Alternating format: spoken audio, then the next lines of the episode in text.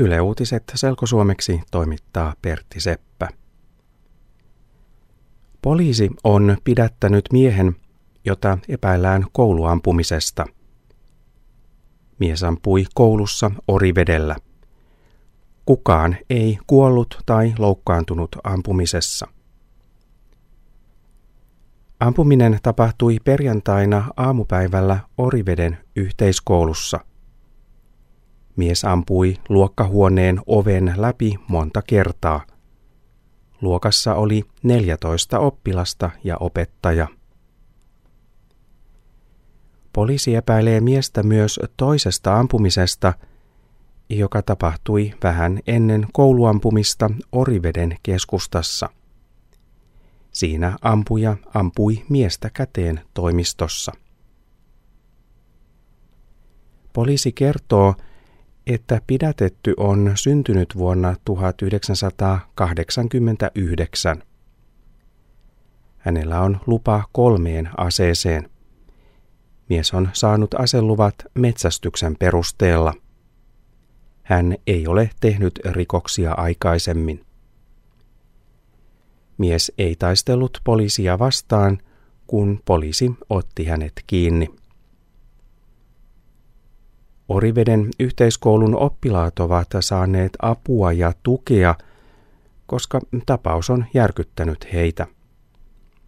Lisäksi Oriveden kirkossa on perjantai-iltana hartaustilaisuuksia. Euromaat ovat sopineet kriisirahastosta. Euromaat sopivat, että kriisirahasto kasvaa 800 miljardiin euroon. Kriisirahaston avulla euromaat haluavat estää talouskriisin Euroopassa. Euromaiden valtiovarainministerit sopivat kriisirahastosta kokouksessaan Kööpenhaminassa. Kööpenhaminan kokouksessa oli mukana myös Suomen valtiovarainministeri Jutta Urpilainen – Ennen kokousta Suomen eduskunta suostui siihen, että Urpilainen voi neuvotella kriisirahaston kasvattamisesta. Oppositiopuolueet perussuomalaiset ja keskusta äänestivät vastaan. Ne eivät halua, että Suomen vastuu Euroopan talousongelmista kasvaa. Kriisirahasto on tärkeä asia euromaille – Euromaat haluavat näyttää, että ne pystyvät taistelemaan talouskriisiä vastaan. Stefan Wallin jättää puoluejohtajan tehtävän. Wallin on ruotsalaisen kansanpuolueen eli RKPn puheenjohtaja. Hän ei lähde enää puheenjohtajaehdokkaaksi, kun RKP valitsee puheenjohtajan seuraavan kerran ensi kesänä. Stefan Wallin on myös Suomen puolustusministeri.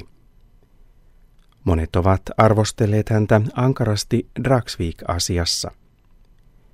Joidenkin mielestä Wallin pelasti Dragsvikin varuskunnan ruotsin kielen takia samaan aikaan, kun kuusi muuta varuskuntaa lopetettiin. Wallin ei kertonut muille ministereille, että hän antoi armeijan johdolle ohjeen Draksvikin säilyttämisestä. Stefan Wallin sanoo, että hän ei jätä puoluejohtajan tehtävää Draksvik-asian takia. Viikonloppuna sää on melko kylmää.